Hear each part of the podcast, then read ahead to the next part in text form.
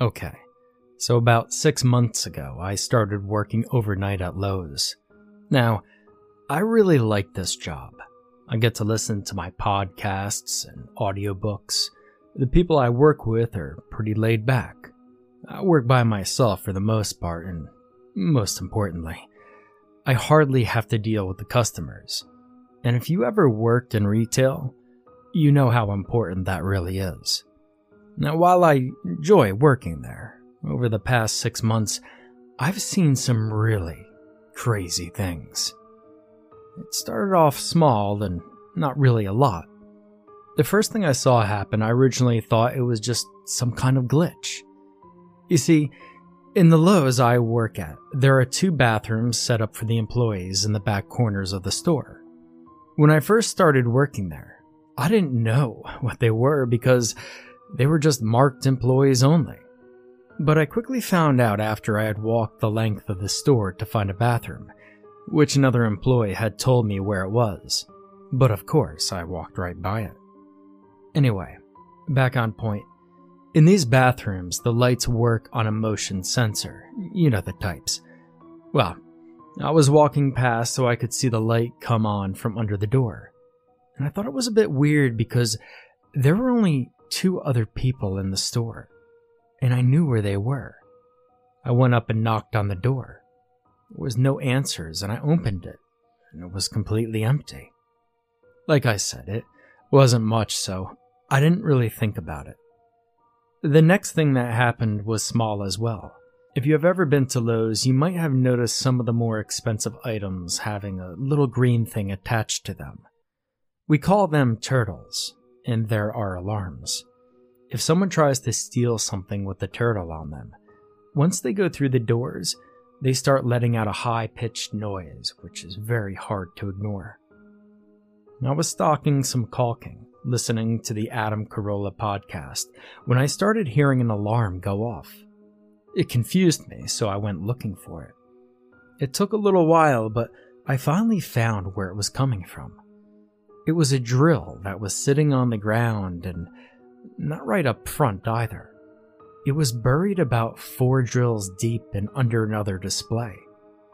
As I was pulling the drills out to get to the one that had the turtle going off, another one next to me started going off. I will tell you that I nearly jumped out of my skin. I radioed my manager, Mike, and I told him about it, and he said it was okay. Those things go off all the time. What was weird was at the exact time Mike told me that, both turtles shut off. I chalked it up to coincidence and nothing more, but oh, how naive I was. Now, nothing else seemed to happen for about two weeks, and I had put those instances long behind me. I mean, why wouldn't I? Faulty sensor and sensitive turtles sounded likely to me. I'm not, correction, was not one to just jump to the supernatural explanation. To put it mildly, I wasn't a believer. And oh, sure, I wish there were some things that went bump in the night. I'm a long-time fan of supernatural and shows like Ghost Hunters, and I always watched Josh Gates. Man, I wish I had that guy's life. If I can ever catch him on but I never experienced anything myself. That was until about a month after working at Lowe's. It had started just like any night. Went in around 7. Clocked in and started unloading the truck. It was about 9:30 by the time we were done, and everyone else had left the store. So it was just us 3 of the night crew. For the most part, it was a pretty normal night. I was listening to a newly downloaded audiobook by Mark Tufo, working on the third cart by this time. It was close to about 2 a.m., and I was working my way down towards electrical to restock some fuses when I saw it. Honestly, I just kind of stood there, more about a minute or two, trying to make heads or tail on what I was seeing. Because a little bit over halfway down the aisle, there was an arm sticking out from under the shelving racks. It kept moving around as if someone was reaching under their couch to look for the lost remote. once I got at least some of my wits back, I called up Mike. Mike? I said. Yeah, what's up? Mike called back. Um, Mike, I, I got him an arm, I tried to say. Oh, that thing, Mike said, surprisingly unsurprised. Yeah, don't worry about it, just don't get too close. It tends to get a bit grabby. It's fast and its reach is farther than it looks. So, just stay away from that aisle for now. I was actually flabbergasted at how lightly Mike was taking it. Uh, I said, not really knowing what else to say. What aisle is it in, by the way? Mike asked. Aisle 13. Okay, just steer clear of it for now. I'll explain more later on. What I have come to understand is that no one really knows anything about the arm. It shows up, tries to grab things, and pull them under the shelving. That's about it. I've seen it about seven times now. Never in the same aisle either, and it never shows up at the same time. The only thing seems to be constant is that it has always gone back under the shelving just before 4 a.m. One time when I saw it, I chucked a can of spray paint at it. That moment that can hit the aisle floor, the arm shot out and snatched it and sucked it right back under the shelving. And when I say it shot out, I mean it shot out. It must have reached three times the length of a normal arm and back under the shelving in less than a second. And after I saw that, I followed Mike's suggestion and just avoided those aisles that it was in until it went back under the shelf. That's all the time I got for now. I have a lot more stories, like the thing that lives in the garden center and the naked little man I kept seeing. That one's a bit weirder than the others. I'll try to write some more down. As anyone that has ever seen a Lowe's knows that they have a garden center, where they keep their mulch, uh, stones, and pretty much anything you might need planted or garden wise. Right now, it's filled with Christmas trees, big and small, as well as other Christmas related plants. During the day, it's a pretty nice place and it feels very Christmassy. Anyway, at night with the lights off, it can feel a bit spooky. No one in receiving likes to stock the garden center, so we take turns. Now, the question arises why don't we like to stock the garden center? You can look back to the aforementioned thing that lives in the garden center. Someone from my last post suggested that it might be a garden gnome, and in all honesty, it might be, actually. None of us have ever seen it. And from what Mike has told me, no one ever has. So, how do we know it's there? easy. We hear it and we feel it. We hear it because the damn thing is always moving about. We can hear it scampering on the roof, on the top racks, and the ceiling scaffolding. We can hear its feet slap the concrete as it runs through the aisles, always just out of view. Or you see its movement just out of the corner of your eye. And that's not even the worst part of it. The damn thing is always laughing when you walk into the garden center. Now, I don't mean like a full belly laugh or an evil maniacal laugh, but more like a snicker or a hushed giggle. You know the type. Or you know a joke or just something funny about someone, but you want to try to keep it quiet. Yeah, that kind of laugh. It starts up as soon as you walk through the doors and doesn't stop until you leave. And wherever you go, its laughter is always behind you or beside you. Sometimes it sounds like whatever it is is right behind you, close enough that you should be able to feel its breath. But if you turn around, there's never anything there. Other times, it sounds like it's coming from the other side of the garden center. And it's those times you have to look out for. Why? It's so far away. Yes, it is. But that's when it chucks shit at you. Yeah, the little fucker likes to throw rocks or rubber parts or whatever it can get its hands on and lobs it at you. Luckily, it has a pretty bad aim, but if it does hit you, then it really starts to giggle. Telling it to stop doesn't help either. It's like when a kid tries to tell a bully to stop picking on him. All it does is make the bully double down, and that's pretty much what happens with a thing in the garden center. Best we can do is just ignore it. Still, damn thing is unsettling as hell. The second thing I hinted at was the naked little man. Now, this motherfucker pisses me off to no end. As I'm thinking about it, maybe this is what the person said might be a garden gnome. But I really don't think so. First off, it's completely hairless. And by that I mean a bowling ball has more hair than this thing. I've only really seen it a few times fully. Most of the time, I see its little fat ass running around the end of the aisle or scampering over the top of one. It can move pretty damn fast. I'll try to explain it so that you could get a better understanding of it.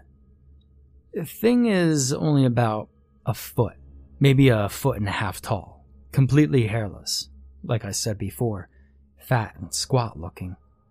Imagine a nude, hairless Danny DeVito without genitals. You would be spot on. Yeah, I said without genitals. Uh, thank God for the small favors. The only reason I call it a man is because it has absolutely zero traits of a woman. We actually started calling it Danny once I pointed to the resemblance. Anyway, this little bastard is more of a nuisance than it is anything else. It likes to make messes, knock stuff off the top of the racks, steal your shit, that kind of stuff. Always makes your night a living hell because of all the extra work he forces us to do.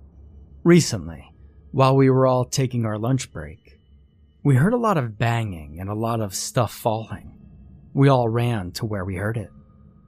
If you've ever been to Lowe's around Christmas, you know that we display those tacky ass blow up lawn ornaments on the top of the racks close to the entrance? Well, that little guy knocked one off. But wait, there's more. See, we don't just sit them up there. We tie those things down so that they can't fall on the customers. But this little fucker had untied them all, then tied them together. So when he pushed one off, they all went. Let it be said that we were all quite pissed off that night. Danny only comes out about two or three times a month, but I've lost about five box cutters to him. We have no idea where he came from or where he goes. He's not like the thing in the garden center, though. He doesn't laugh or giggle or even throw stuff. Danny is pretty quiet, except when it runs or climbs. His bare feet slap on the concrete, and he always sounds out of breath, but only when he's on the move. Once he stops, he goes dead quiet. One time, the little bastard swiped my box cutter and took off.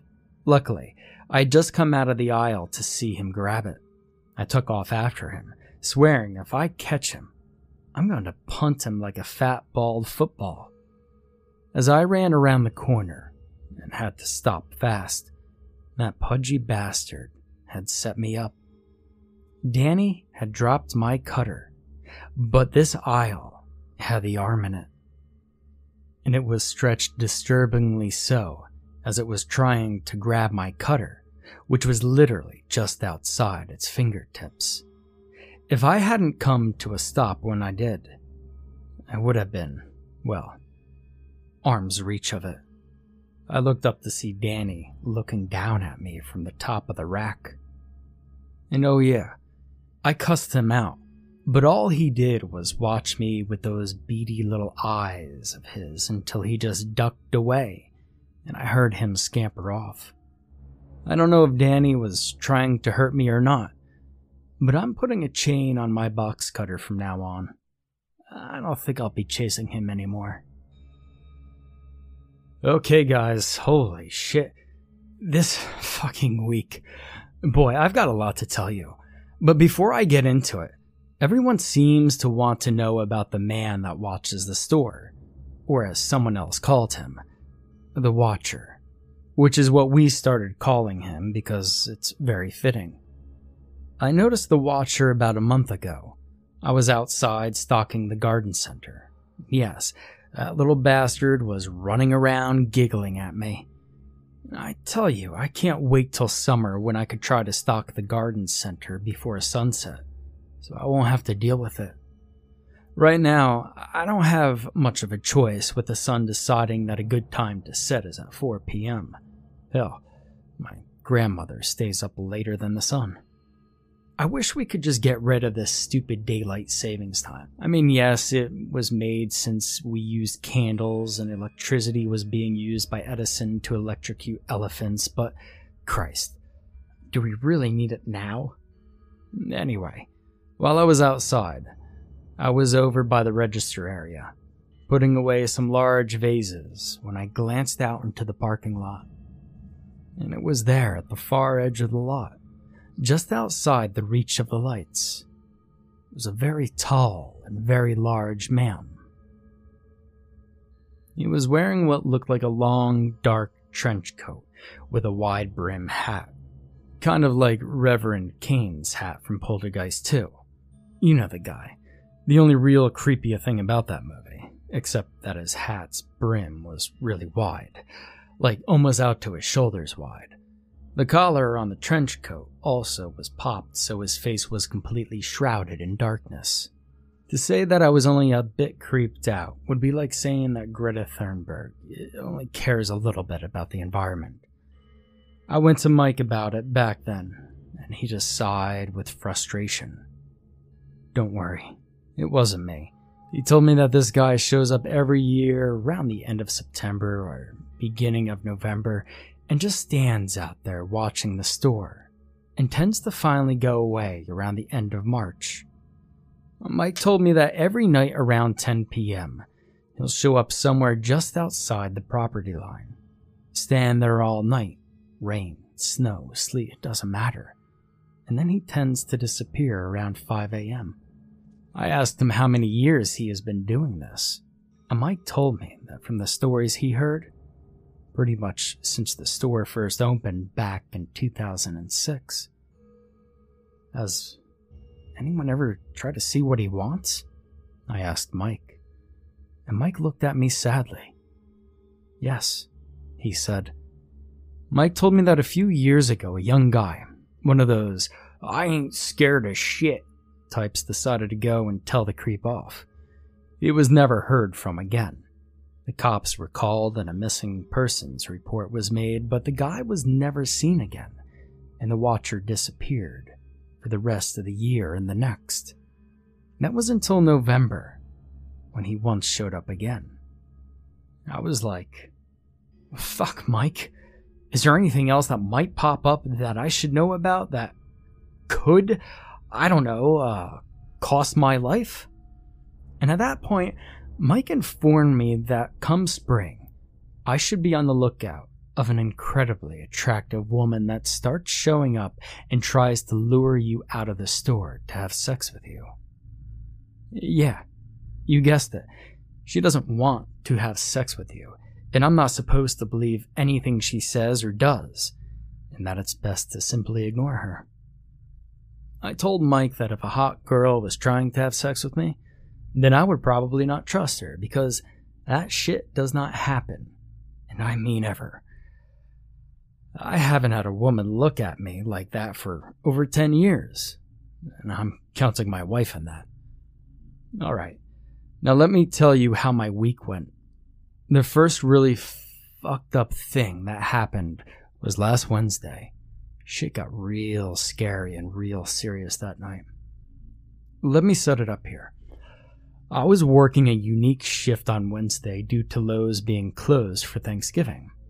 You see, unlike other greedy big box stores, Lowe's actually cares about their employees, and as such, does not open late night on Thursday to sell items that have been marketed up and then marketed down so idiots feel that they needed to get into a fistfight over sheets.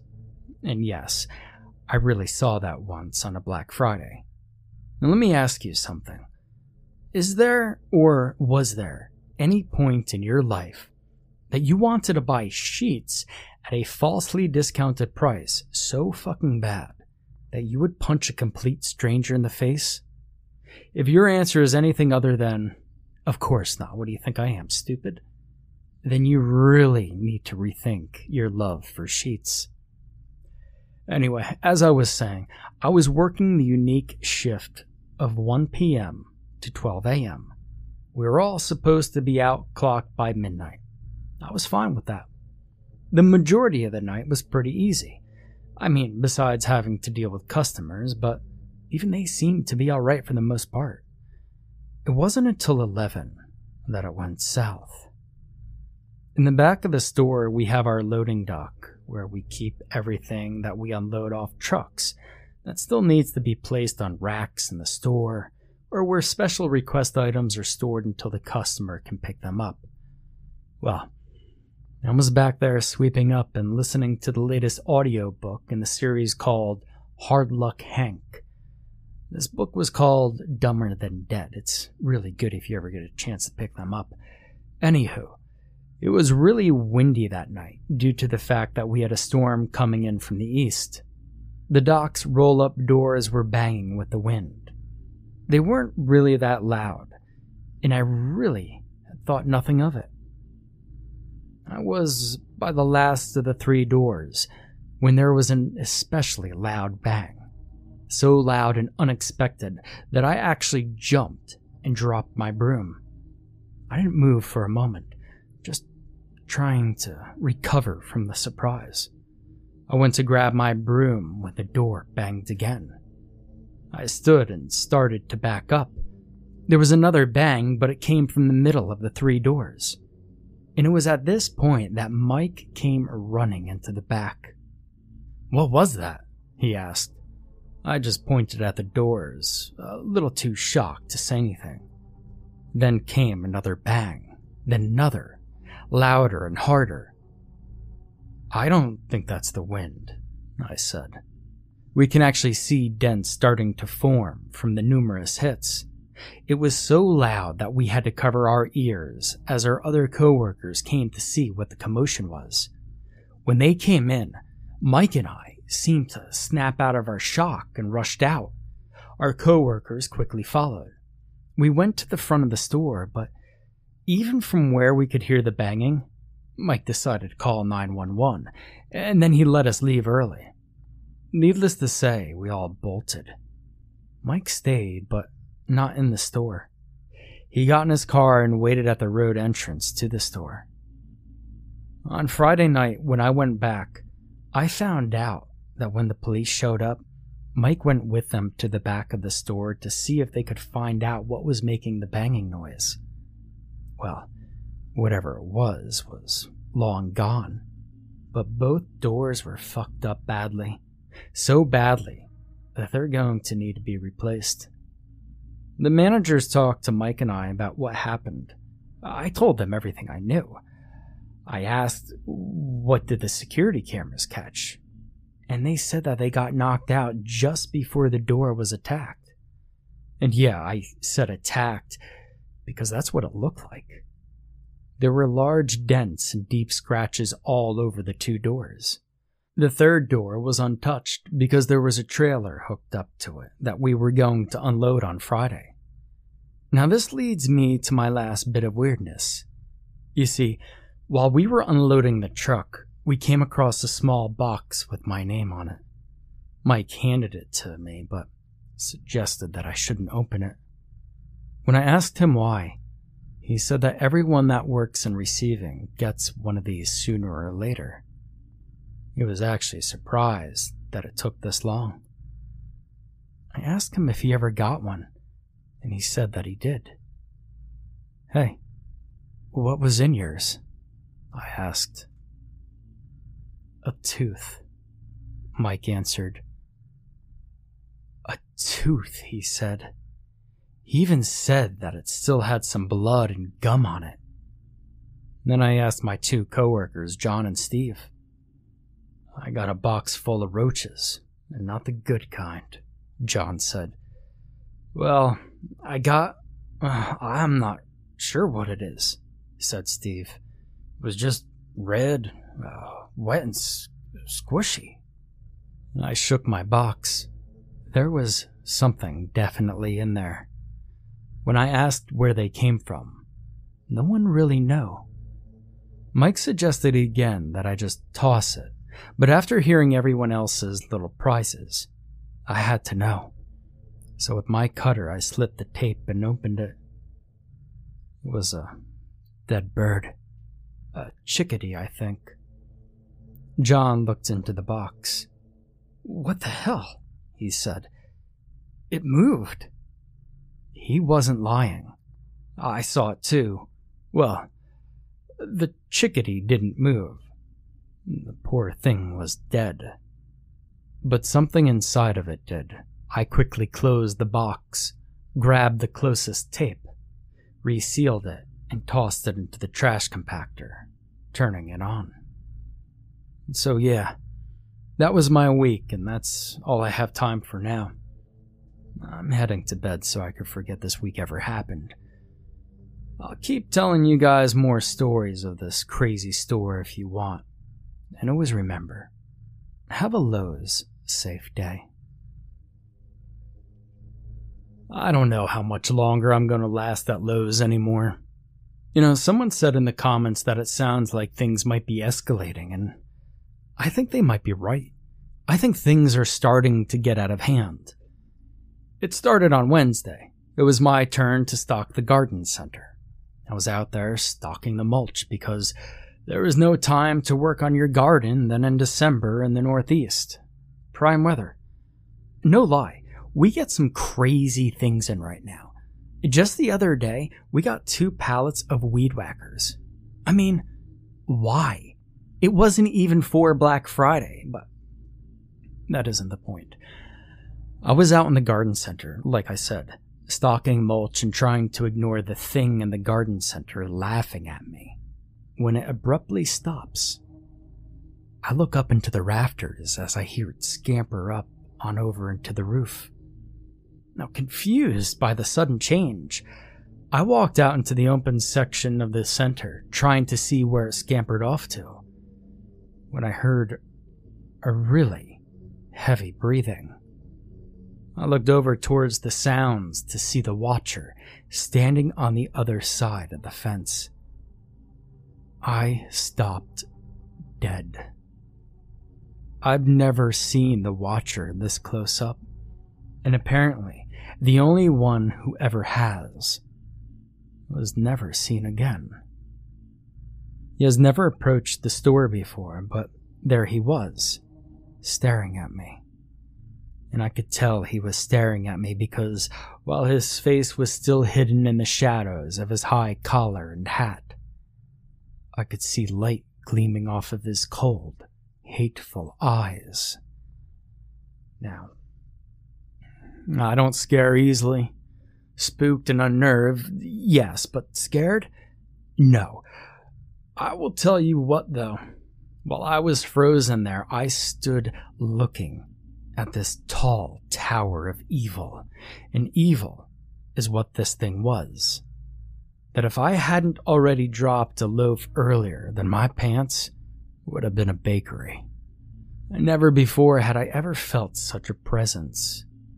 I could feel my heart pounding so fast that I thought it would explode out of my chest, but at the same time I felt as though my lungs refused to work, as if my breath wouldn't leave me, as to not be in the same place as the Watcher.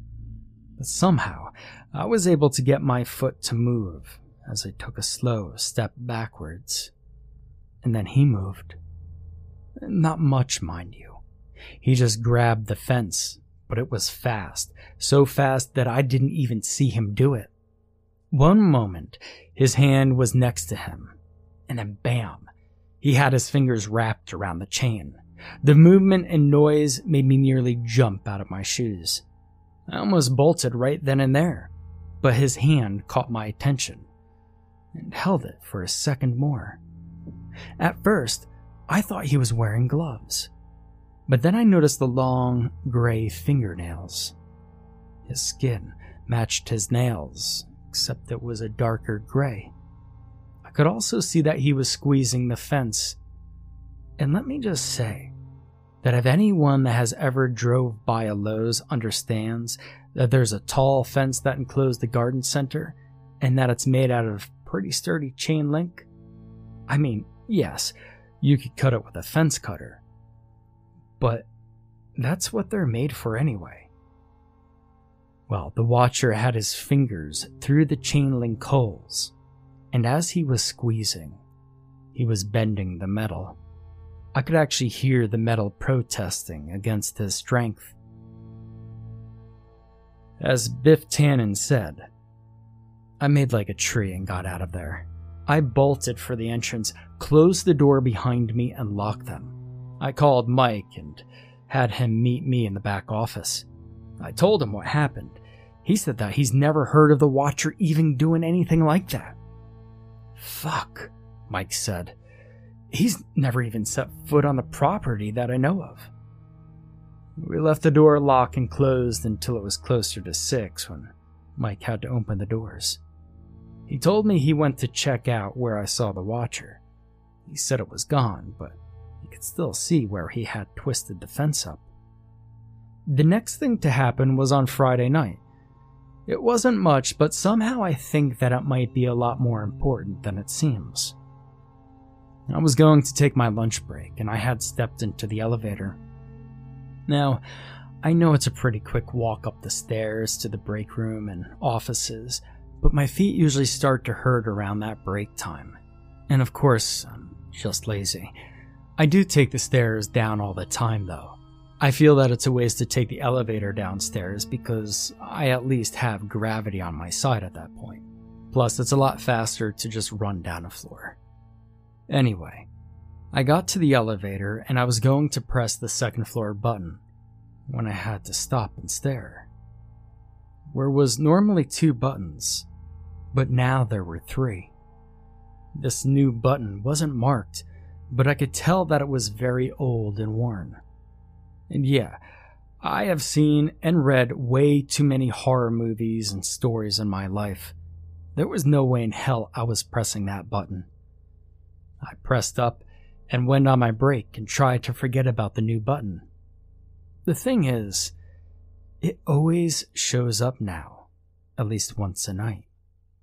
Now, no one has mentioned it, so I don't know if I'm the only one seeing it or if everybody else does and they're just used to it. I asked Mike about it, and he had no idea what I was talking about. Neither did John or Steve. So for now, that's the nope button to fuck that floor. This next thing, oh, this next thing. If I ever see it again, I'm done. It happened while I was stocking electrical. Now, let me tell you, when it comes to stocking Lowe's, there are four areas that are complete and total bitch to stock tool world, hardware, lighting, and electrical. Each one of these areas have a shit ton, and I mean a shit ton of little items that are, half the time, not even in their correct place. Or they are, but it just hasn't been changed in the system, so you spend at least a third of the time just trying to locate a type of outlet or screw or bulb or some other little bagged or box thing just to find that they've moved to an end cap or they're just a new item. It's a real pain in the ass. You know, I, I'm getting off topic again. I was in electrical trying to locate some tiny fuses. I was getting frustrated because even though I was where the fuses were supposed to be, I couldn't find the one I was holding. So I decided to walk the aisles and see if I might happen to come across them. As I walked to aisle 31, that's the main aisle that runs down the center of the floor, I saw a large, reddish brown pool of something on the floor that wasn't there before. I also noticed that whatever made the pool had been dragged away and into the last lumber aisle, which also happens to be the last aisle of the store. Annoyed about it because I was thinking that John or Steve might have been leaking something off a pallet and not had realized it. I followed the smeared trail. I could not have been more wrong. As I turned the corner, I stopped. What I saw was not Steve or John. What I saw was a nightmare. At first, I couldn't make it out. Looked like a moving pile of wet clothes. There was a squishing sound that emanated from it every time it appeared to move an inch forward. And at first, I couldn't make out what it was. But as it kept slithering forward, I finally grasped what I was seeing. And it was impossible. I took a step back and bumped into a stack of blue buckets. You know the ones. We have them located at the end of every aisle, the five gallon one. Anyway, I bumped a stack of those and they went down, causing a loud enough racket to wake the dead. I looked down at the buckets, then back at the thing. It had lifted its head and was looking at me. It was just what I was afraid it was someone's skin. It was just skin. No internal anything. It was flabby and squishy and twisted with reddish brown liquid oozing out of its holes and from between its wrinkled folds. It had stopped moving and its head was twisted around, looking at me with eyeless holes. Its mouth opened wide, and more liquid flowed slowly out, and somehow it made a deep moan. I took a step back, and the thing came at me. Dear God, it was fast, almost too fast as it just seemed to slither all over itself as it raced towards me. To give you an idea of what it was like, Imagine the 1980s version of the blob coming at you, except it being a pink, snotty thing. It was someone's goddamn skin. And you better believe I fucking beat feet getting the fuck out of there. I think it was the first time I ever really screamed out of real fear. As I ran as fast as I could, and let me tell you, for someone as big as I am, you'd be surprised at how the right motivation can really get you moving. I found Mike in the dock office with uh, Steve and John. Took me a while to catch my breath and compose myself before I told them what even happened.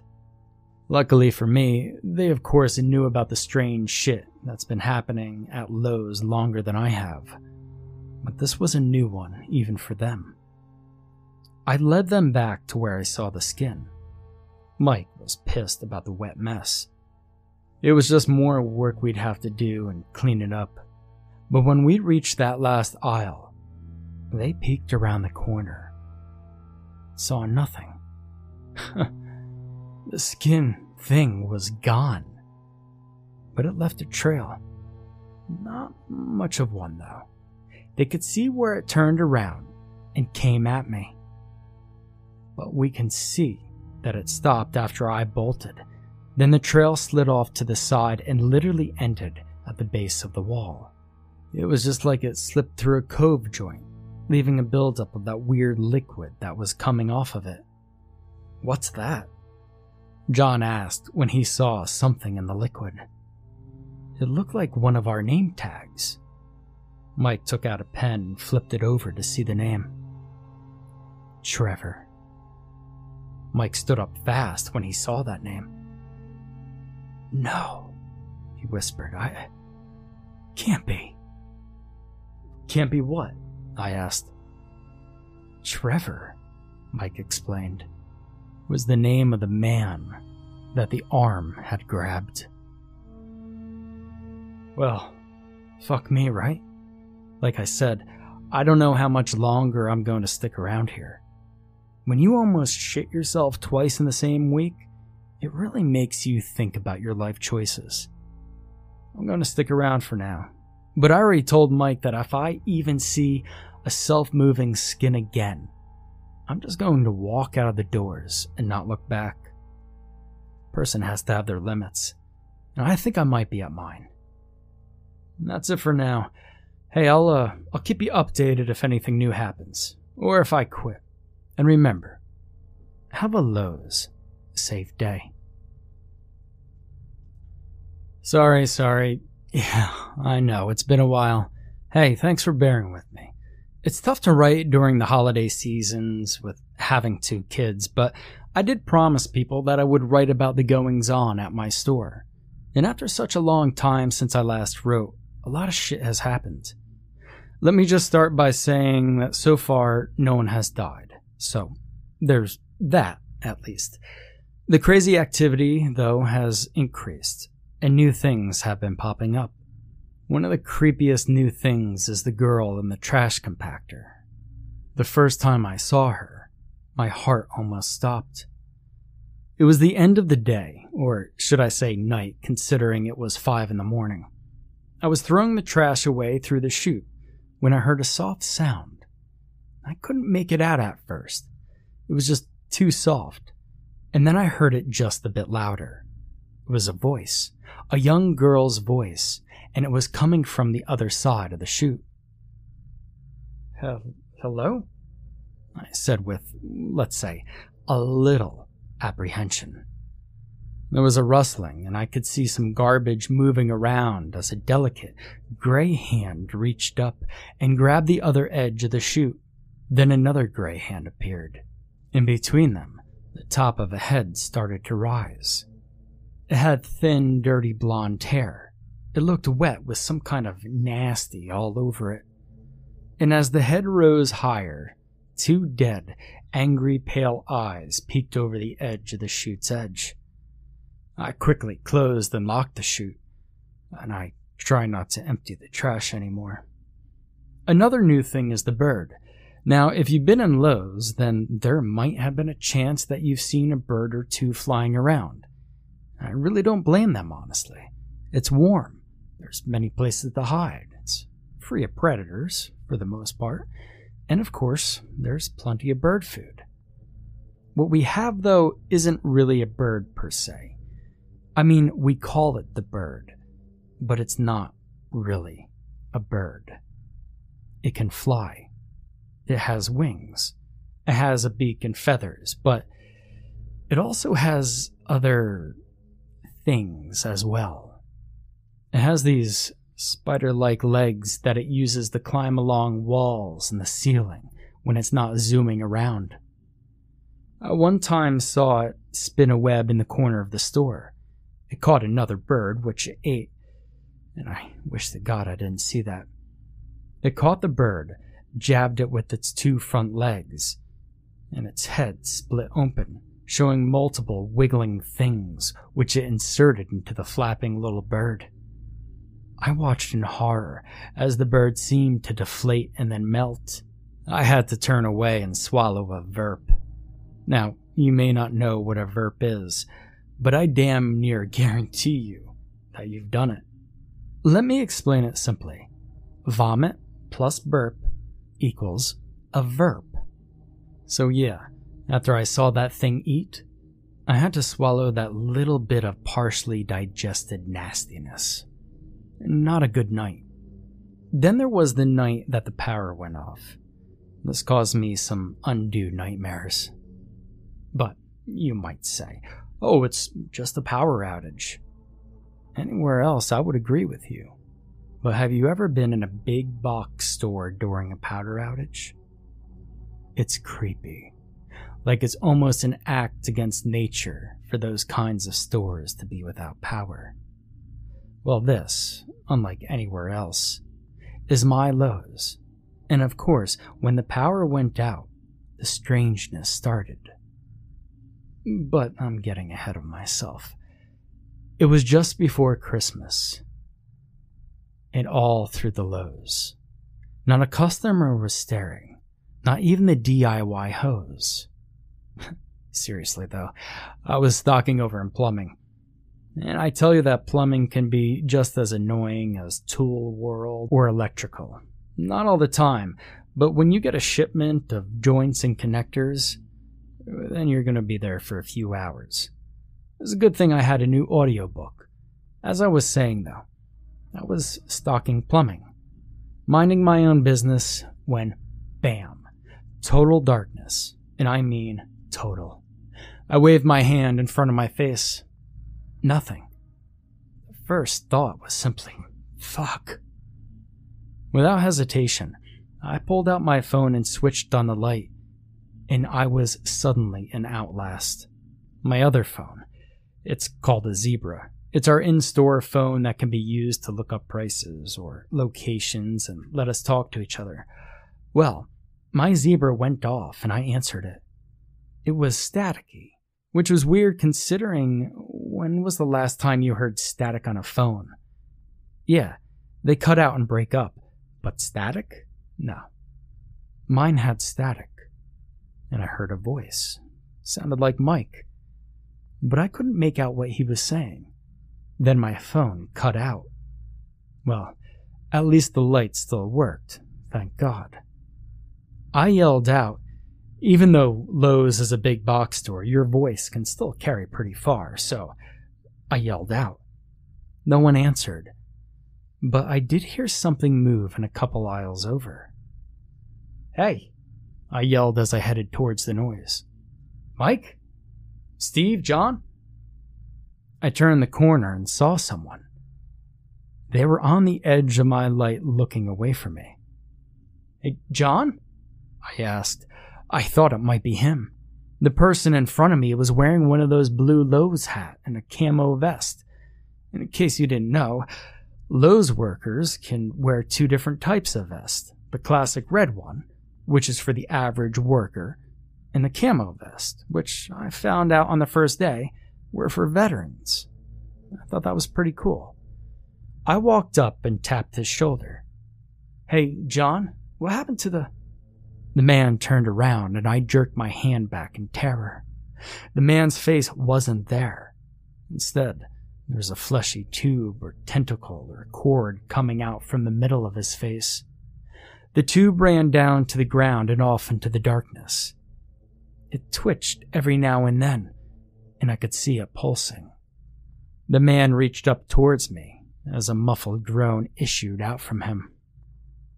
I turned to run and abruptly was knocked on my ass as I bumped right into something. As my ass hits the ground, all the lights come on and John is sitting on his ass as well, right in front of me. Fuck, dude, John said confused. I jumped up and looked around. The tube man was gone. Where'd he go? I yelled. Where'd who go? John said as he stood up. When I mentioned the blackout, he had no idea what I was talking about. He told me that the lights haven't even blinked, let alone went out, and I just seemed to come out of nowhere, running right into him. I literally have no idea what had happened. But I really don't want it to happen again. Some other updates. The thing in the garden center has been quiet lately, which has been nice, but I believe it's because the watcher is now always standing right outside the fence.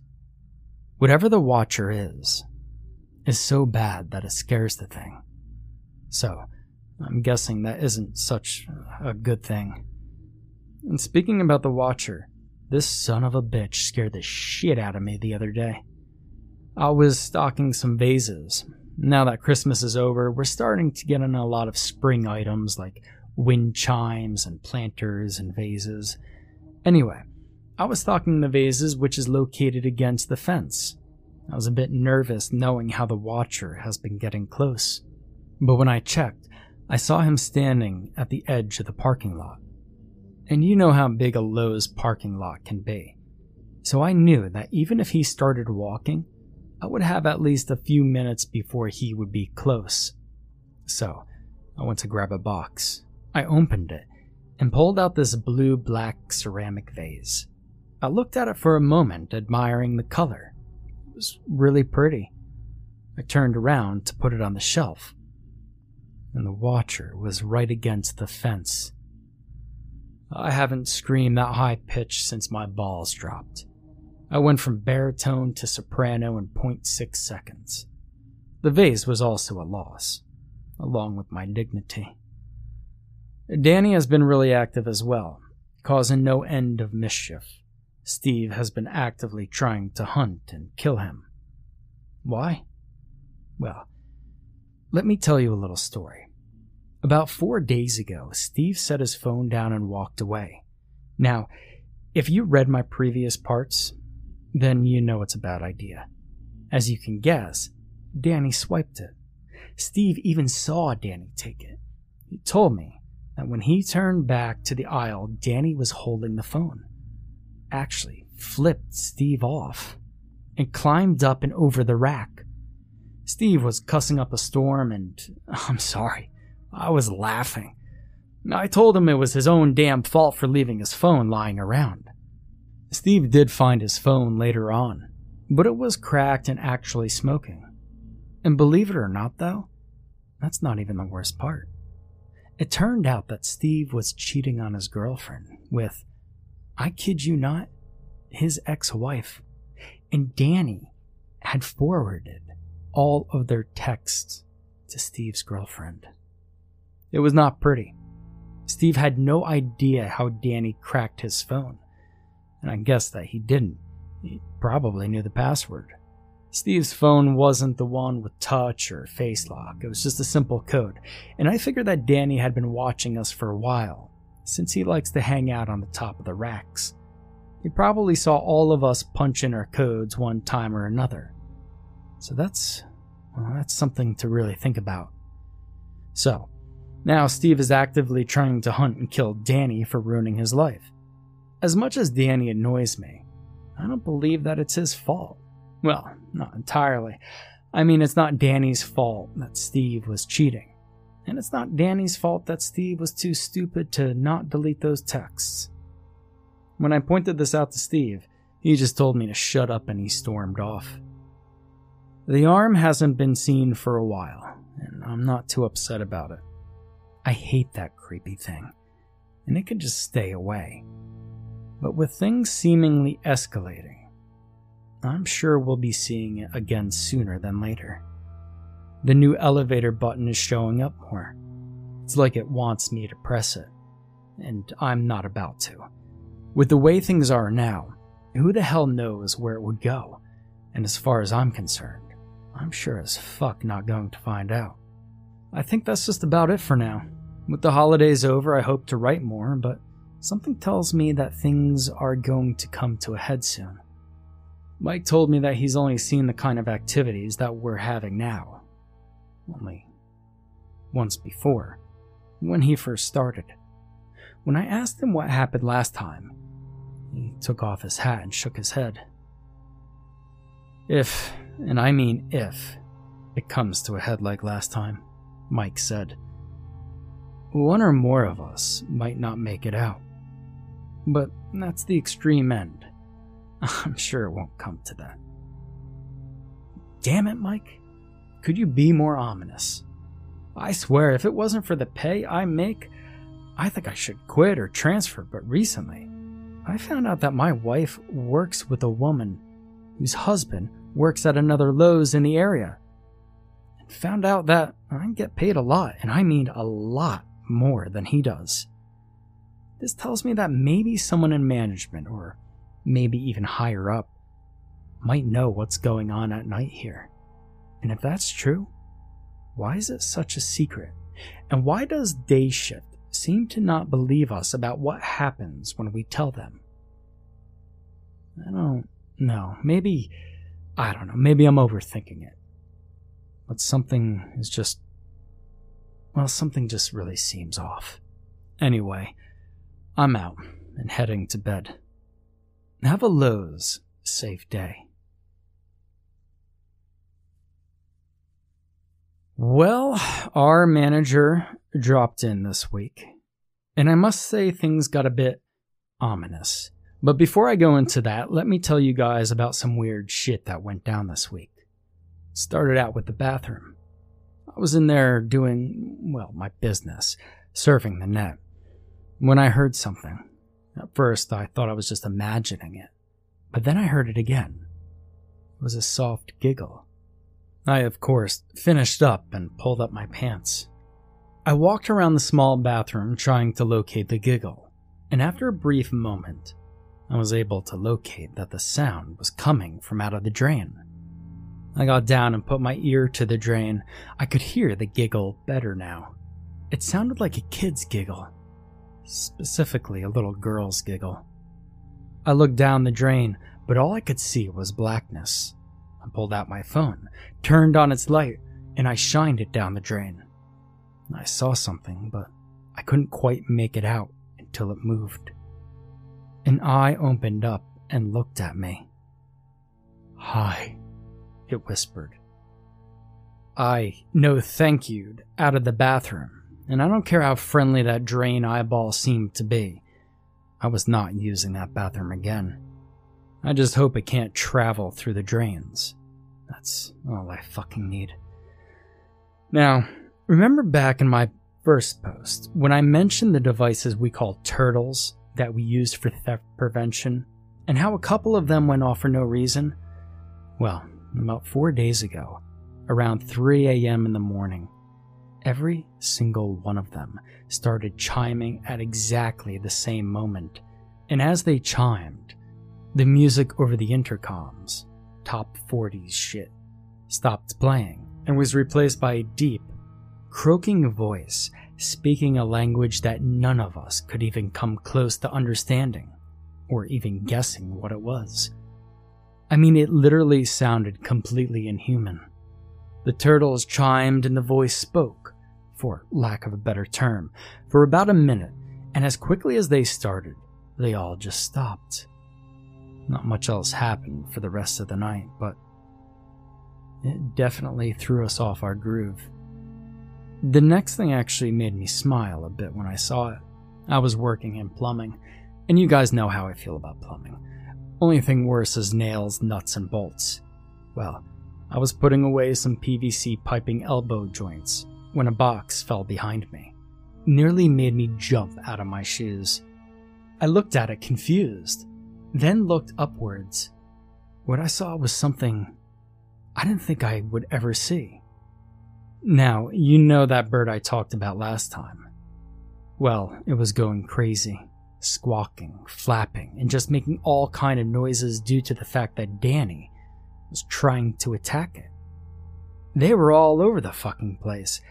They were like two WWE wrestlers back in the early 2000s when that shit was actually good. The bird would swoop in and try to bite or web Danny, while Danny would punch the ever loving shit out of it whenever the bird got close. Hey, Danny, I yelled. Danny stopped and looked down at me. I could see annoyance on his rotund little face.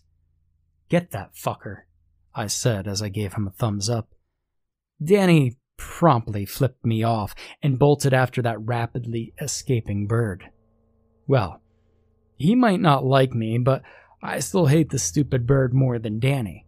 At least Danny never sucked dry another bird. I think that I've come to like the little asshole, in fact. And yes, he's a shitload of trouble and causes no end of mischief.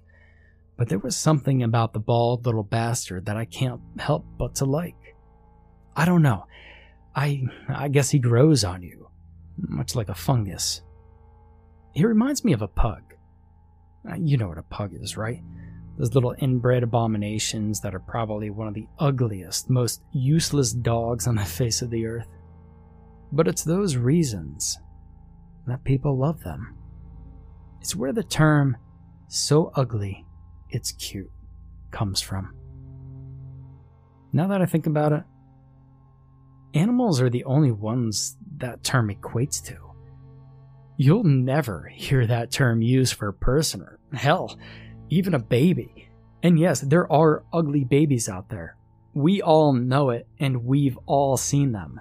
There's always that couple that you know that if they breed, they would produce the human version of a pug. And then they actually do breed, and now you're forced to tell them that their little Sid the Sloth is just so adorable because you want to be a nice person and not hurt their feelings. But in your head, all you could think about is that Man, you hope this kid develops one hell of a personality. Could you actually imagine someone looking at an ugly baby and saying, Aw, he's so ugly that he's cute? I'll tell you one thing I want to be there when that bomb drops just so that I can see the aftermath. Okay, enough rambling. The arm is back, or should I say arms. And I mean, those fuckers came back with a vengeance. It's gotten crazy in the aisles because just this week alone, at least 18 of them have been spotted, and multiples at one time. John almost got grabbed by one. Well, he actually did get grabbed by one, but luckily, it just shoved his shoe, which slipped off, and then the arm retracted back under the shelf. Almost gave John a heart attack, and I don't blame him none. Mike said that he's never seen anything like this. There's only been one, and only ever one showed up a few times a month. And I could tell that Mike is getting nervous, and that man never gets nervous. He's been here longer than any of us, and has pretty much seen it all. But the last few weeks, I've heard him say he's never seen anything like what's been happening, more than I really care to count. And that makes me very nervous. All right, uh, let me tell you about the district manager dropping by. It was the other day, and I was over indoors, trying to put, well, doors away, and I was trying to locate the correct place for them to go, which was proving incredibly difficult because someone during the day shift decided that it would be a great idea to switch around all the doors, but not the price stickers. So I couldn't find fuck all and it was really starting to piss me off. And then the call came over the intercom. It was Steve. Hey guys, he said, can everyone come out to the garden center? Steve never gave an all call over the intercom like that. So, I had to say, I was a bit curious. I walked out to aisle 31, or the middle aisle, I should say, and headed to the garden center. I bumped into John as he came out from lighting. What's going on? He asked me. What do you get when you cross an elephant with a rhino? I asked him. He looked at me, slightly confused. What? He asked. Elephino. I told him. Let's just see what he wants. As we approached the sliding doors, we could see Steve standing out on the open section of the garden center. Hey, John said. It's snowing. That it was. Heavily, too. We could see it accumulating as we watched. Mike walked up to us next. Is that lightning? And what the hell is he looking at? Mike commented. That's when I noticed a few more things. Steve was looking straight up at the snowy night sky as what looked like green lighting lit up the garden center. How did I not notice that before? We slid the doors open and walked out. As we approached Steve, all of our eyes looked up and we all came to a stop. Dear God, whispered John in horrified awe.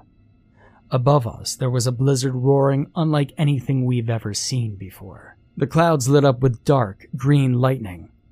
But that really wasn't anything compared to what else there was silhouetted within the clouds of the storm, showed only when the lightning flashed.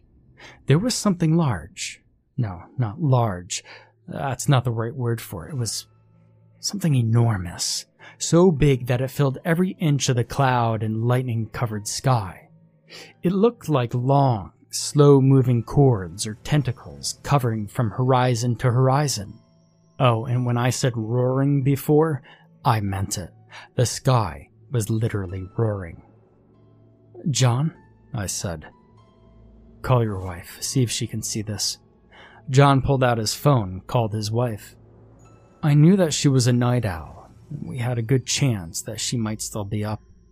I, myself, took out my own phone and pointed it up towards the sky to see if I could get a video of this madness that we were witnessing. And of course, all I could see on my camera was falling snow. John hangs up his phone. Well? asked Steve.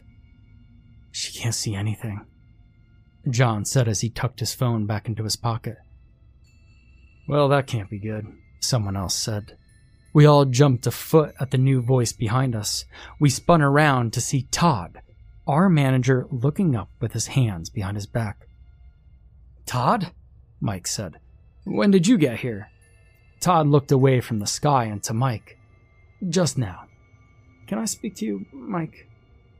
Of course, Mike said. Todd turned to us. All right, everyone, he said.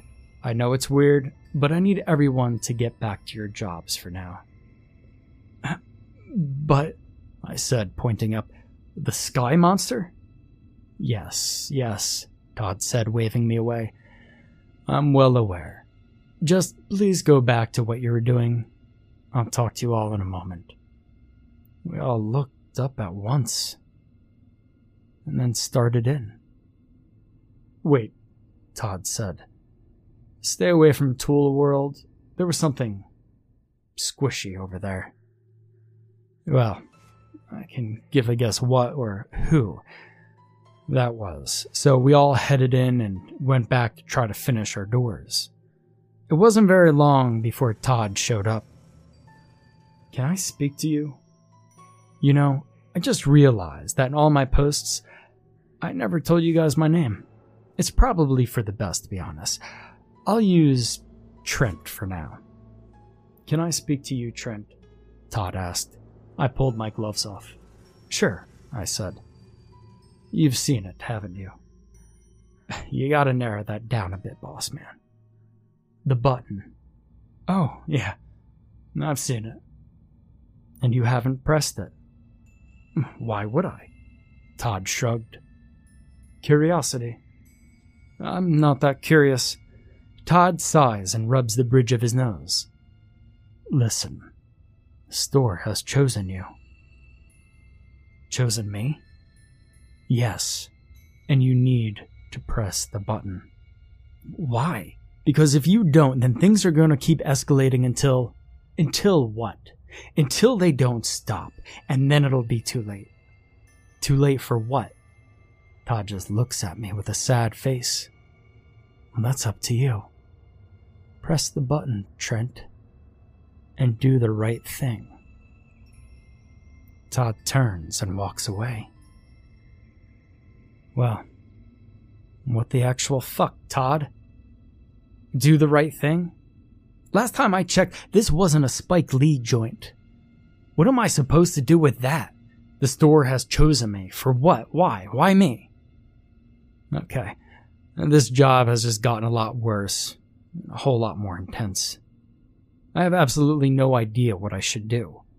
If anyone has any suggestions, then I'm more than open and willing to hear them. So I guess, until I can figure stuff out, everyone try to have a Lowe's. Safe day. Okay. First, just let me say that I'm writing this from the hospital.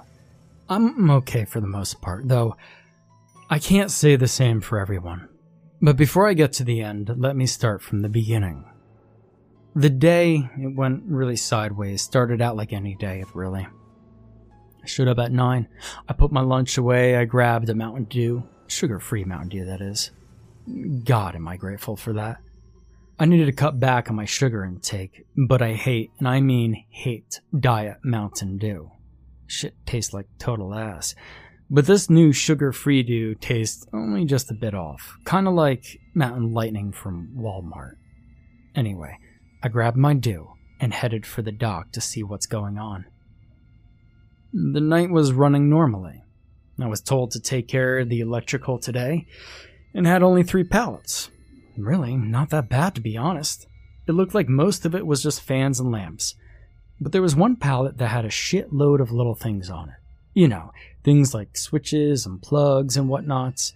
Anyway, I just got done separating the pallets into aisle location when I noticed it was getting close to midnight, and that means I was getting close to my first break. So I left my items where they were, in neat little piles all over the floor, and headed to the dock to grab my charger. Well, not really my charger, more like the communal charger. I started listening to a whole bunch of new podcasts, and I like to keep my phone as charged as I could.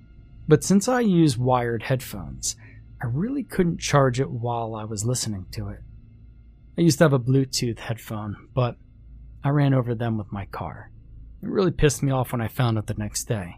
It's a shitload of little pieces all over the road. And I know we sell these pocket chargers that use batteries. They're pretty damn cool to be honest, and I've been meaning to buy one for a while. I just haven't gotten around to it yet.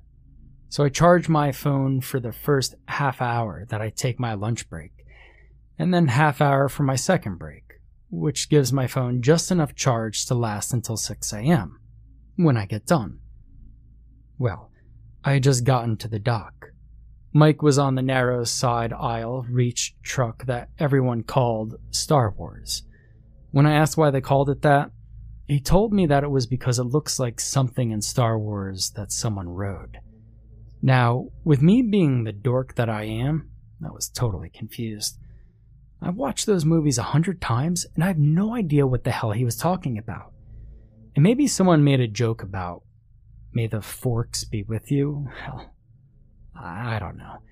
Anyway, I said hey to him and went to the office and grabbed the charger that I use when all hell broke loose. The entire building felt like it bucked like a wild pony trying to kick off a rider. Power went out. The emergency lights blared to life. Things went flying off the top racks. Shit fell off everywhere. And I was knocked to the ground. And I heard a loud crash and Mike screamed. I got up and checked myself quickly. I was fortuitously fine. I ran out of the office and yelled out, Mike! Over here, Mike replied. I went over to him to find that the Star Wars had tipped over. Mike was buried underneath it, and it looked like a couple of refrigerators that had stored on the higher shelves as well. Luckily for him, though, the tipped over forklift protected him from the heavy appliances.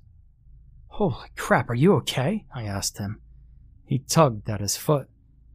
I think I'm fine. My foot is stuck. Was that an earthquake? I asked. Mike looked at me and slowly shook his head. I'm afraid not, he said sadly. It's time. Time. For you to decide, he said.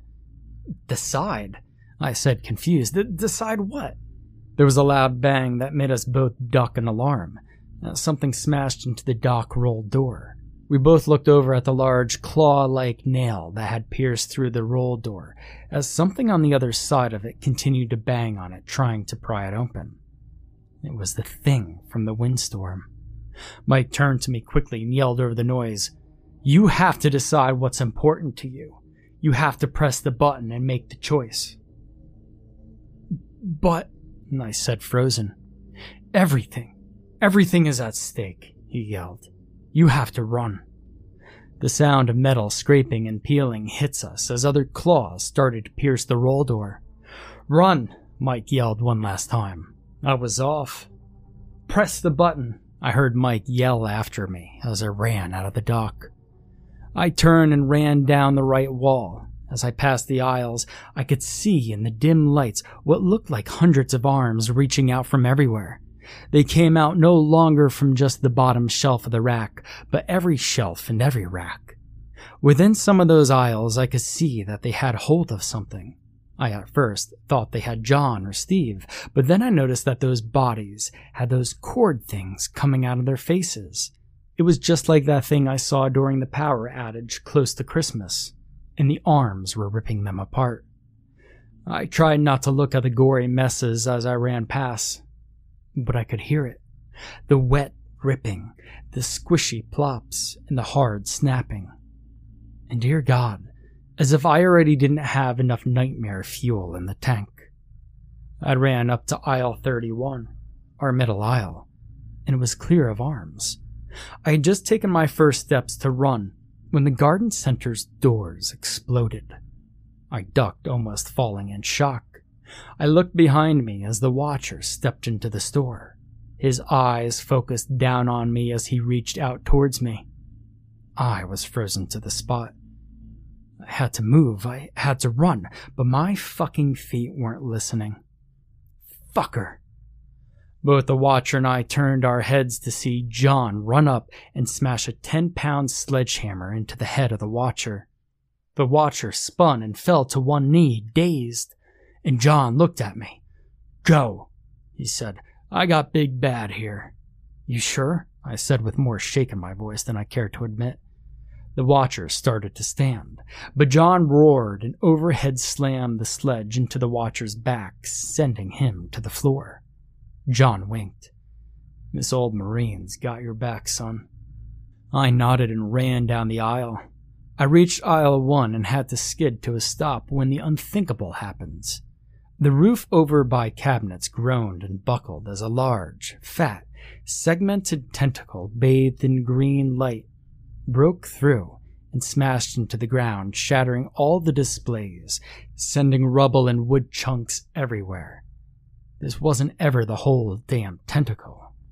This was just a part of it, like some weird bendy elbow. Hey! I looked up aisle one to see Steve waving at me. Get your ass over here, he screamed. Well, I listened and bolted towards him. We have to get out of here, I whizzed at him, trying to catch my breath. Get some help. Can't, he said as he threw his thumb over my shoulder towards the door. Doors won't open. Besides, I don't think there's anything out there. I looked behind him out the doors. He was right. The doors were seamless, so through it was just the solid piece. But it didn't matter, because through the doors, all I saw was the dark green light and enormous shadows. Fuck, I hissed, annoyed. What? Steve added. I stood and ran to the elevator. Steve followed me. What are you doing? Steve asked. I pressed the elevator's call button. What I fucking have to, it seems. The door slid open and I stepped inside. Steve followed me. You don't have to, I said to him as I put my finger on the old, worn button. There came another loud crash as another part of the roof, I think over my lumber, collapsed. I'm not fucking staying out there, he said. I shrugged and pressed the button. The elevator doors closed. There was a moment of nothing happening, then a jolt as we started to descend. What do you think is down here? Steve asked nervously. What do you get when you cross an elephant with a rhino? I asked him. He looked at me as a thin smile came to his lips. Fuck you. he laughed. That brought a smile to my own. But then the doors opened. A hallway stood before us. A hallway made of old cinder blocks and rusty industrial lights that seem to work only part of the time whenever the fuck they feel like. Come on, I said to Steve. I don't think we have a lot of time. We took off down the hallway at a jog, and luckily, we didn't have far to go when the hallway opened up to a gigantic space.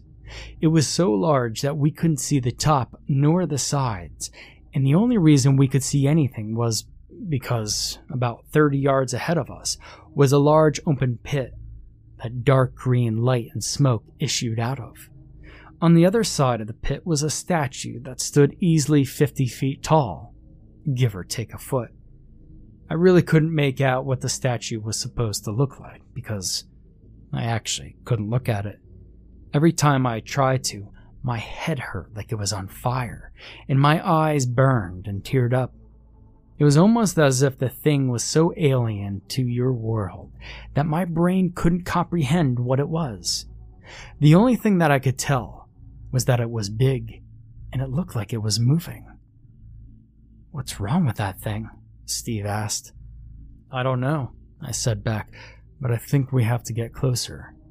Why? Steve asked, horrified. I didn't answer him this time. Instead, I kept my eyes away from the statue and jogged up to the pit. I stopped at the edge and looked over. It was like looking into, well, I honestly can't explain it. It was beyond anything of our world or imagination, and what I saw down that god-forsaken hole was so twisted and vile and foreign that it made me spin away and I vomited. I can only pray that my mind will one day erase that trauma, because if it doesn't, then my nightmare just became night terrors. Steve looked at me, both horrified and curious. He went to go look, but I grabbed his arm and just shook my head. Don't, I told him as I stood up and wiped my face. Just don't. What are we supposed to do now? Steve asked, looking around the room, avoiding the statue and pit. A voice suddenly boomed from all around us. The chosen one must choose. Jesus Christ! Steve yelled in surprise. Choose what? I yelled back into the darkness. I've no idea what I'm supposed to choose. Look at me, boomed the voice. Oh God, I d- didn't want to look, but I could feel my head being forced towards the statue. I tried to close my eyes, but it wasn't working. I fought it. I fought it with everything I could muster, but I knew that I was in a losing battle of wills with a thing older and maybe more powerful than God. My eyes were forced upon the grotesque statue, and fire erupted in my head. It was as though someone took a hot soldering iron and slowly pushed it into my eye. I screamed as knowledge that no human was ever supposed to know was forced into my weak, mushy human brain. It was only a second, but it seemed like forever. Until that accursed thing let me go. I collapsed to the ground, curled up into a fetal position. I'm not sure if I did or not, but I think I might have cried out for my mommy. Steve came over to me and shook me gently. Hey, Trent, he said, you okay? I slowly looked up at him. He looked red. Jesus, you're bleeding from everywhere, he said. Turned out that being forced to feed otherworldly damned information caused all the orifices in your head to spontaneously bleed. Who knew, right? I know, I whispered. I know what I have to do. I know why the store chose me. I did too. I finally understood why the store had picked me and what was going on. It was so strangely clear. I slowly started to stand up with Steve helping me. I know what I have to do, I told him as I stepped up towards the hole. I heard Steve sigh, but for some reason it was tinged with sadness. I had hoped you wouldn't figure it out, he said. I turned around to him, confused. What do you. I stopped talking because my attention was solely on the gun Steve was pointing at me. Steve? Steve shrugged. Sorry, he said. I really did like you. And then he shot me. Okay. I'm sorry to leave you at such a cliffhanger. My pain meds are starting to kick in. I could barely keep my head on. I promised to finish writing what happened next time. But I have to stop for now. Just if you're married, kiss your significant other. And if you have kids, hug them. Hold them tight. Tell them how much you love them. And as always, try to have a Lowe's safe day. Okay, so I'm doing better. My wounds only hurt a little bit today. I'm out of the hospital and relaxing at home now. I'm spending most of my days playing video games or watching Netflix. Real excited about Locke and Key. I love the comic, so I've been binge watching it. I also powered through Is It Okay to Pick Up Girls in Dungeons? I love that anime, by the way. I want to address something before I tell the last of my story. It seems that a lot of people don't believe me about what happened. To be honest, I don't blame them or you, if you're one of them. I fully understand just how insane this all sounds, and if I was on the other end, I know for a fact that I sure as hell wouldn't believe it either. And I wish to God that none of this happened. I hope every day that I will wake up and it was all one big crazy fever dream. But I really don't think that will be happening anytime soon. Well, as you could tell where I left off, Steve had shot me. But obviously, he didn't kill me. This isn't Sunset Boulevard. Quick note for all the youngins and millennials out there. If you don't know, Sunset Boulevard is a 1950 film noir, and probably one of the top 10 greatest movies ever made. If you haven't seen it, stop reading this right now and go watch it. You will not be disappointed. Anyway, he shot me in my shoulder. It spun me around like a record. Baby, and I dropped. The pain was intense. It wasn't like in the movies or TV where you could just walk it off. Oh no. It burned like a white hot motherfucking poker being pushed right through me. My whole arm went numb and useless. I honestly wished I could have passed out from the pain instead of having to feel it. And I looked up at Steve with a, well, let's say, a little bit more than a confused look. Steve shrugged. Why? I had to ask. Because I can't let you do what you're planning on doing, he answered. I have to, I said. If I don't, everything will be destroyed. Yes, I know, he finished. We're counting on it. Okay, time for a little catch up. When I was forced into looking at the statue, it showed me everything. A little more than I needed to know, if I'm honest. For example, are you ever alone in a room and get a weird feeling like someone's watching you? Or you put something down only for it to disappear, then reappear later on? Well, just be grateful you don't know why that is. And no, I'm not telling you. It's bad enough that I'm forced to know. And I wish I could just use the head key from Locke and Key to remove that horrid piece of information. Anyway, that statue told me what's going on. And this is where the real crazy starts. If you think my story was unbelievable before, then I'm really going to lose you now. Okay, here we go. And I'm letting you guys know that I seem to be losing most of what I was given, as if I was trying to hold water so a lot of what I'm saying is pretty much paraphrasing. Now, a couple millennia ago, an ancient, evil, vehement force was captured by powerful, and yes, I know how this sounds, shaman, shamans, entrapped in a pocket realm to spend the rest of eternity. They place great seals around the earth at strategic locations that use the earth's own energy. I think that some call them ley lines or something as a generator to forever power the seals that keep the unnamed monstrosity trapped. where that was the plan, at least. You see, during World War II, a lot of the seals were cracked. Now, I got no proof, but I would bet dollars to donuts that the Nazis were involved in it. Near apocalyptic disasters just kind of has their name written all over it. Anyway, one of those now cracked seals just happened to be under the first Lowe's. When the seal cracked, one of the statues called out to Carl Buchan, part owner of Lowe's at the time, and I'll explain the situation. It turned out the creator of the seal anticipated the possible cracking and created the statues as a backup, just in case. Well, it let Buchan know where the other seals were and which ones were cracked and could possibly break and it was now up to him to secure and fix those that broke. Kind of a lot of pressure to put on one man's shoulders, to be sure.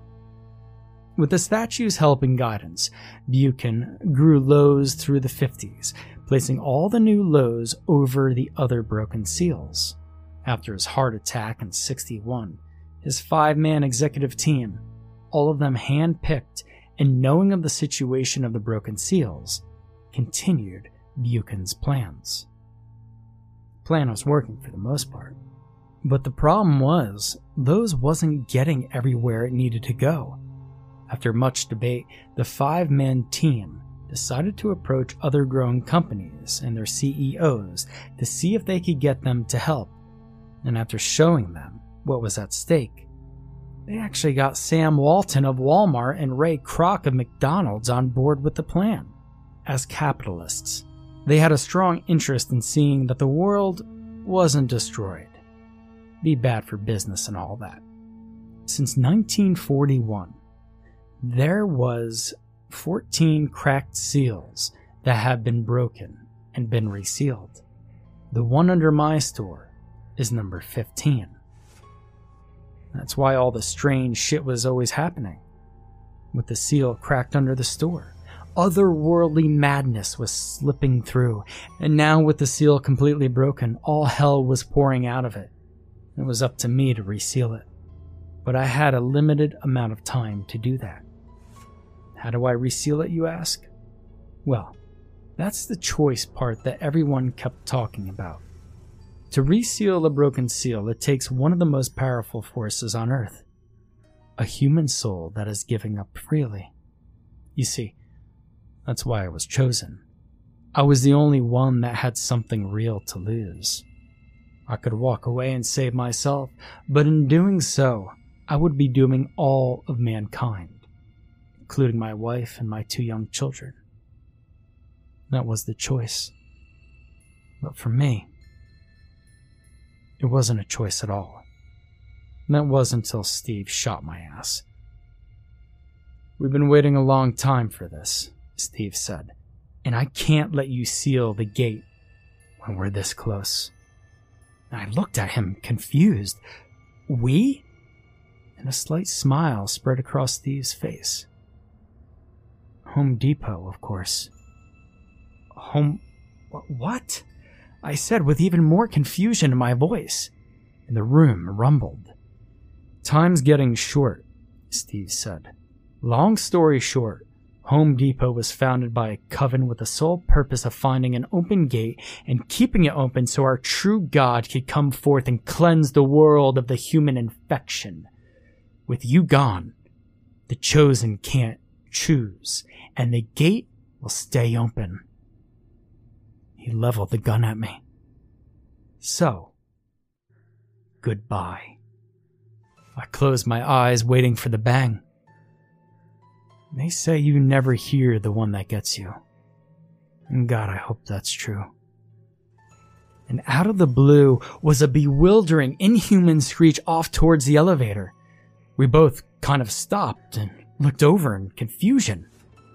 The hell? Steve asked like a naked, hairless little blur. Danny came running out of the hallway. Steve's face went from confused to seriously pissed off. You little fucker, Steve said through his gritted teeth. He turned the gun from me towards Danny and opened fire. Danny zigged and zagged like a fat, squat fly avoiding a swatter. He ran right up to Steve, and just as Steve's gun clicked empty, he jumped up and, Lord have mercy, bit down hard on Steve's crotch. Steve cried out his anguish pain. He dropped the gun and started punching his crotch, trying to pry Danny off his twig and berries. I stood up and watched the crazy scene playing out in front of me. And then, an idea came to me, and I prayed to God that it would work. Despite the pain from the hole in my shoulder, I took off towards the screaming Steve and ran straight into him, knocking him off balance. He stumbled back, spun his arms trying to maintain his balance, but I could tell that he was on the losing end of that battle. Danny let go of Steve's snozberries as Steve totters on the side of the abyss. I give this soul freely, I whispered as I ran up and pushed Steve one last time as he toppled and screamed as he fell over the edge and into the dark green hell. The whole cavern shook and rumbled as rocks from the unseen ceiling high above started to fall.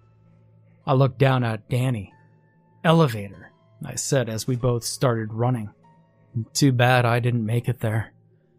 I think a rock hit my head or something because there was a sharp pain from my head and I completely blacked out. And when I woke up, I was laying in a hospital bed with my wife, sitting in a chair watching the news. Hun? I asked weakly. My wife startled and jumped to my side. I asked her what happened and how I got here. She explained to me that while I was stocking, somehow a toilet fell from the stored location and onto my head, which caused me to deadfall onto a pickaxe. I'm not sure where she got that story from, but I think that it would be best if she kept believing that story. The rest of the day went by normally. I saw my kids and the rest of my family as they all swung by to say hi. The doctors came by to check on me, see how I'm doing. My wife brought me a foot long meatball from Subway. My favorite overall. It was pretty nice, actually. When visiting time was over, I went ahead and sent my wife home with the kids so that she could get a decent night's sleep. And that's when I got two more visitors. I just sat back and was getting comfortable when there was a knock on my door, and two people came in.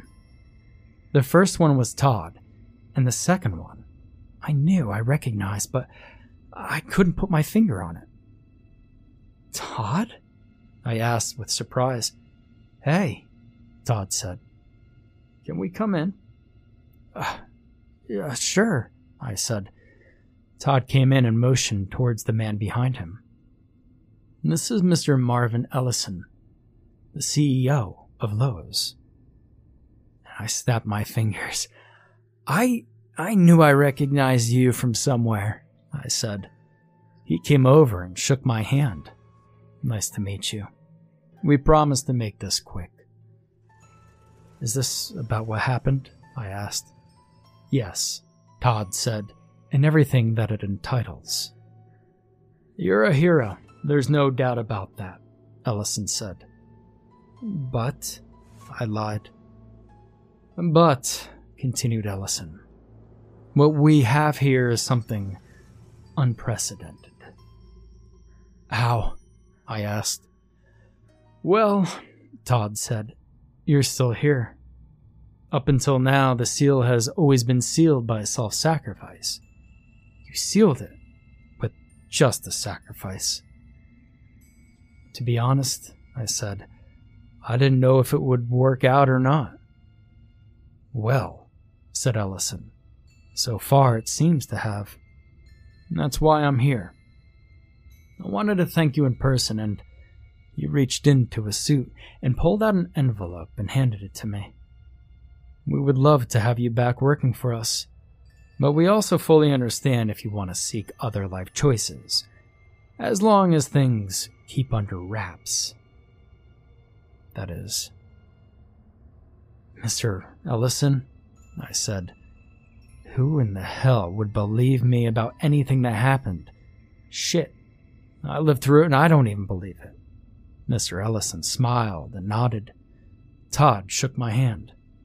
I hope to see you again. We'll see, I said back. By the way, is Mike and John okay? Todd smiled. Everyone is fine, he said. Even Danny. I smiled at that. Todd walked over and opened the door for Ellison. Mr. Ellison? I said just before he went through the door. And he turned back to me. Yes? Steve? I explained. He worked for Home Depot. I think they're out to get. well, everyone. I'm well aware, Ellison said to me. That's why I left them. Thank you for the info, though. He and Todd left and closed the door behind them. I opened the envelope and pulled out a very large check and a letter. The letter thanked me and told me to enjoy my life. And with the check, I think that the family and I will do just that. So, that's my crazy ass story. Hey, I'm sorry it took so long to write. You know, life has been keeping me busy. I know how hard it is to believe, and, you know, I don't blame you if you don't. But thank you, everyone that followed this insane ride and worried about me and the others. And always remember to have a Lowe's safe day.